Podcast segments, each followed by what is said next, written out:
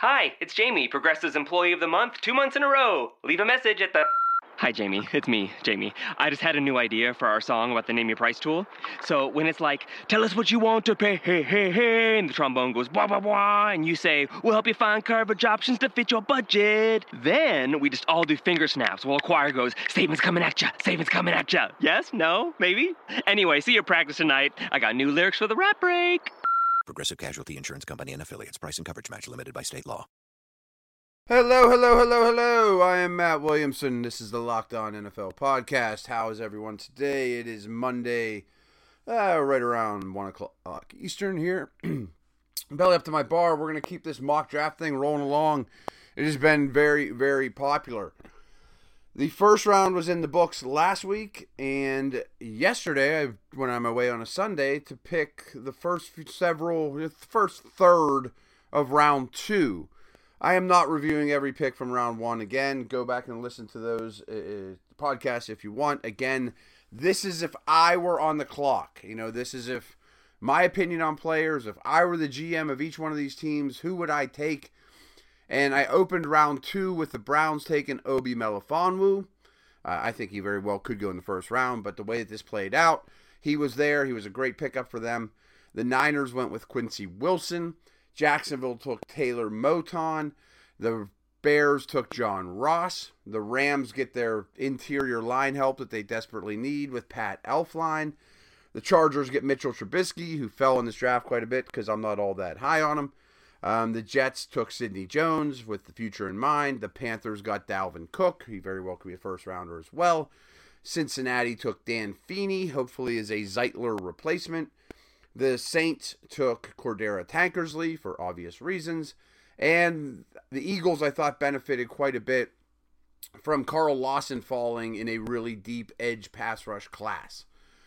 Which brings us to the Bills. The Bills are at 44. With the first round, I had them take Corey Davis. Uh, I've heard a lot today, a lot of rumblings actually, that they love Mitch Trubisky, which you know has nothing to do with this exercise. But I'm just throwing it out there that if by chance they go Trubisky in round one, let's not all be shocked. That could happen.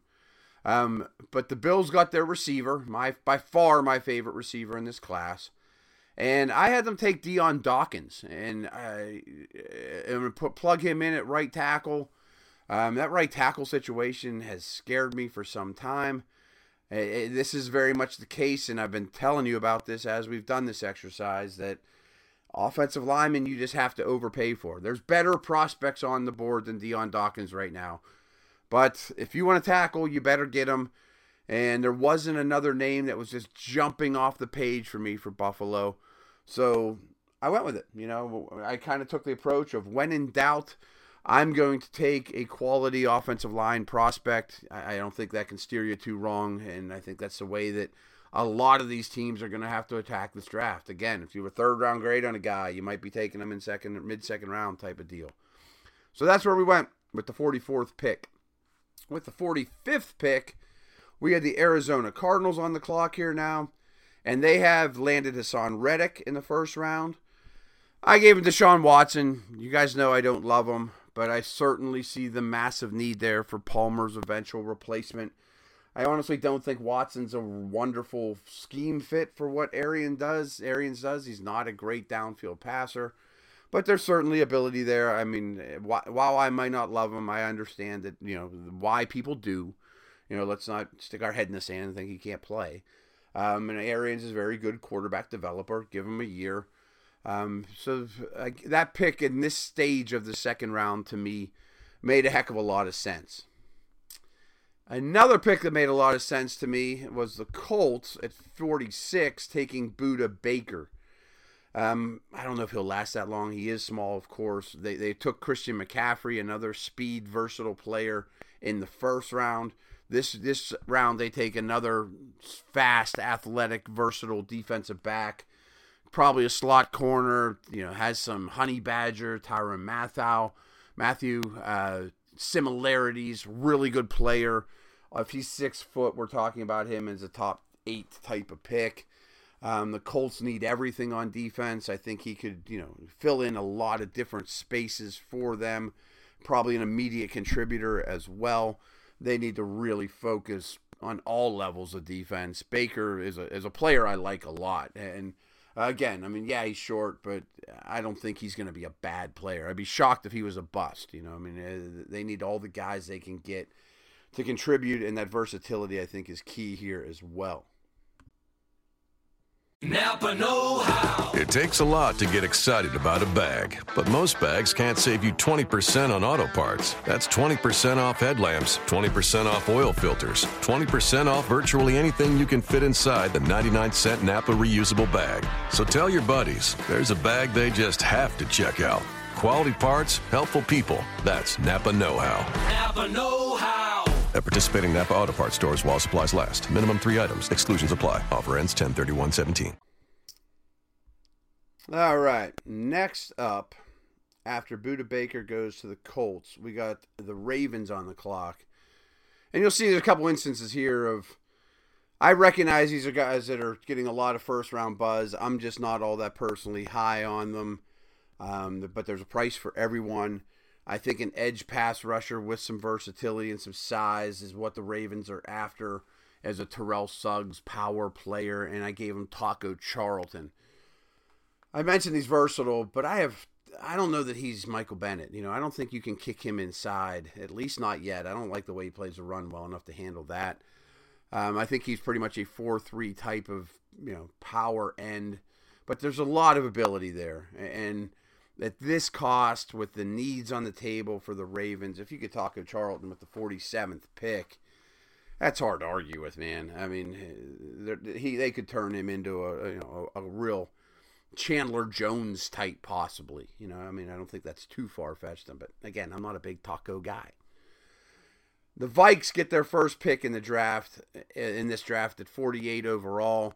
They take a dude I like a lot from you know my my school of choice here, the Pitt Panthers. They take Dorian Johnson, who I look at as a plug and play guard with a lot of upside, potential Pro Bowl, you know, potential. Um, could develop into one of the better guards in the league, and it's a need. You know, again, there's a shortage of offensive linemen. If you're going to get one, I don't think the the Vikes can wait to the third round and think that they're going to get a, an offensive lineman that could help them anytime soon. So the need and the value here, I think, fits pretty well, and was a pretty easy pick for me, really, with my my Vikes GM hat on. So uh, now I think they also got to you know look D tackle a little bit too with the Sharrif Floyd situation, but I don't like this area of the, of the draft all that much for for defensive tackles, especially the late second round. I'm not thrilled with where that sits. Got the Redskins now on the clock at 49 with their first pick, they went with Tre'Davious White, real solid corner. I like that one a lot for them. Um, not, again, not real flashy, and this pick isn't real flashy either. But Zach Cunningham, let's get some athletes on the second and third level for this team. Um, run stuffing is a, very much a priority for this group. He's he's good in that regard, but he's a three down linebacker. Um, obviously, a bigger version uh, of a, of a Su'a, Su'a Cravens or somebody like that. I mean, he's a, a pure second level linebacker that probably goes earlier than this in the real world. I don't love him either. You know, you're, you're kind of getting that feel where people that are getting first round buzz that have fallen in this mock, there's, like I said, there's a price for everyone. The need is there. Um, you would think he would be the leader of this defense for years to come, and every down player have the headset in his, you know, have the, the microphone in his helmet and all those things too, the, the speaker in his helmet. You would think that would be Zach Cunningham for the Redskins, and they could use that player. The Bucks. I had the Bucks take Joe Mixon. I know that probably won't happen, but that's what I would have done, assuming I liked them and you know, or assuming I can spend some time with them, which obviously uh, myself I cannot do. But then they take kind of a wild card here in Jabril Peppers, which again is sort of the same you know, mold of these Deshaun Watsons and Taco Charltons and Zach Cunninghams that are good players getting a lot of first round buzz that I'm just not personally that high on. And I wasn't going to take them if I was in charge of these, if I was a GM. But again, there's a price for everything, and I'm, I'm saying that over and over. He would be an instant returner. Safety's a big problem area. Um, they could live with the guys they have while Peppers develops, and I think he will need a little bit of developing. Um, but he worries me. I mean, I, I think he's very much better athlete than he is football player right now. A linebacker, a lot at Michigan. Um, I don't think that's what he needs to do, and I think his cover skills need a lot more work. I think there's bust potential here. But if he hits, he would be huge for Tampa Bay. And at 50 overall to take a guy like Peppers, that's kind of hard to argue with, too. I had a really tough time with this Denver selection in round two. I just didn't find, you know, they took Ramczyk in the first round. I would have liked to gone tight end here, but I didn't. Th- I thought that was a little early for the fourth tight end off the board. Could have done more on in turn, you know, maybe gone with another offensive lineman. That wouldn't have been awful, but there wasn't somebody jumping off the page at me there either. So I kind of went, kind of took a different direction here, and took Juju Smith-Schuster, and I think he could be, you know, a slot guy for them. I think he could be. Uh, their their third receiver situation has bothered me for a while now, and Sanders and Thomas aren't all that young. You know, he's a, a physical guy that I think could also help in the run game. So I think Schuster would be a welcome addition to this offense. And if you got Lynch or you know Siemian as, as your starting quarterback, I think you need some safe, move the chains types of options. Uh, the tight end wasn't there, so I went with the physical receiver. And again, I mean, it's a pretty good team. They don't have gobs and gobs of needs. I would, you know, if I'm sitting, if I'm John Elway today on Monday morning, I don't think I'm taking a receiver in the second round. But the way this particular mock draft fell, I thought he was a pick that they could use. Uh, the last one of today is the Browns are up yet again. They got their their dominant edge rusher for probably a potential you know, future Pro Bowl type guy. In this draft, they got their their franchise quarterback. And I told you to start the second round. If I am the Browns, it's secondary time, man. I am gonna uh, uh, just litter that secondary with second and third and fourth round picks from a very deep safe safety and corner draft. So then we took Melifonwu to start the second round because he's so unique. You know, get I mean the guys like that don't fall. So the Browns they take a, a corner and Ahkello Witherspoon here, and again he may not even be there at 52 in the real world, but they need all the corner help they can get. Um, I think this would be a very welcome addition. If you're the Browns, I mean, and, and you could really get a young, talented secondary plus a franchise quarterback and the best player in the draft who happens to rush the passer things are really looking up, you know. And again, I don't think they're going to be a good team next year, but the struggle could be turning the corner if this all works out as I've kind of laid it out. So, kind of a quick show here, guys. You know, we buzzed through the middle of the second round. Probably finish the rest of it up tomorrow.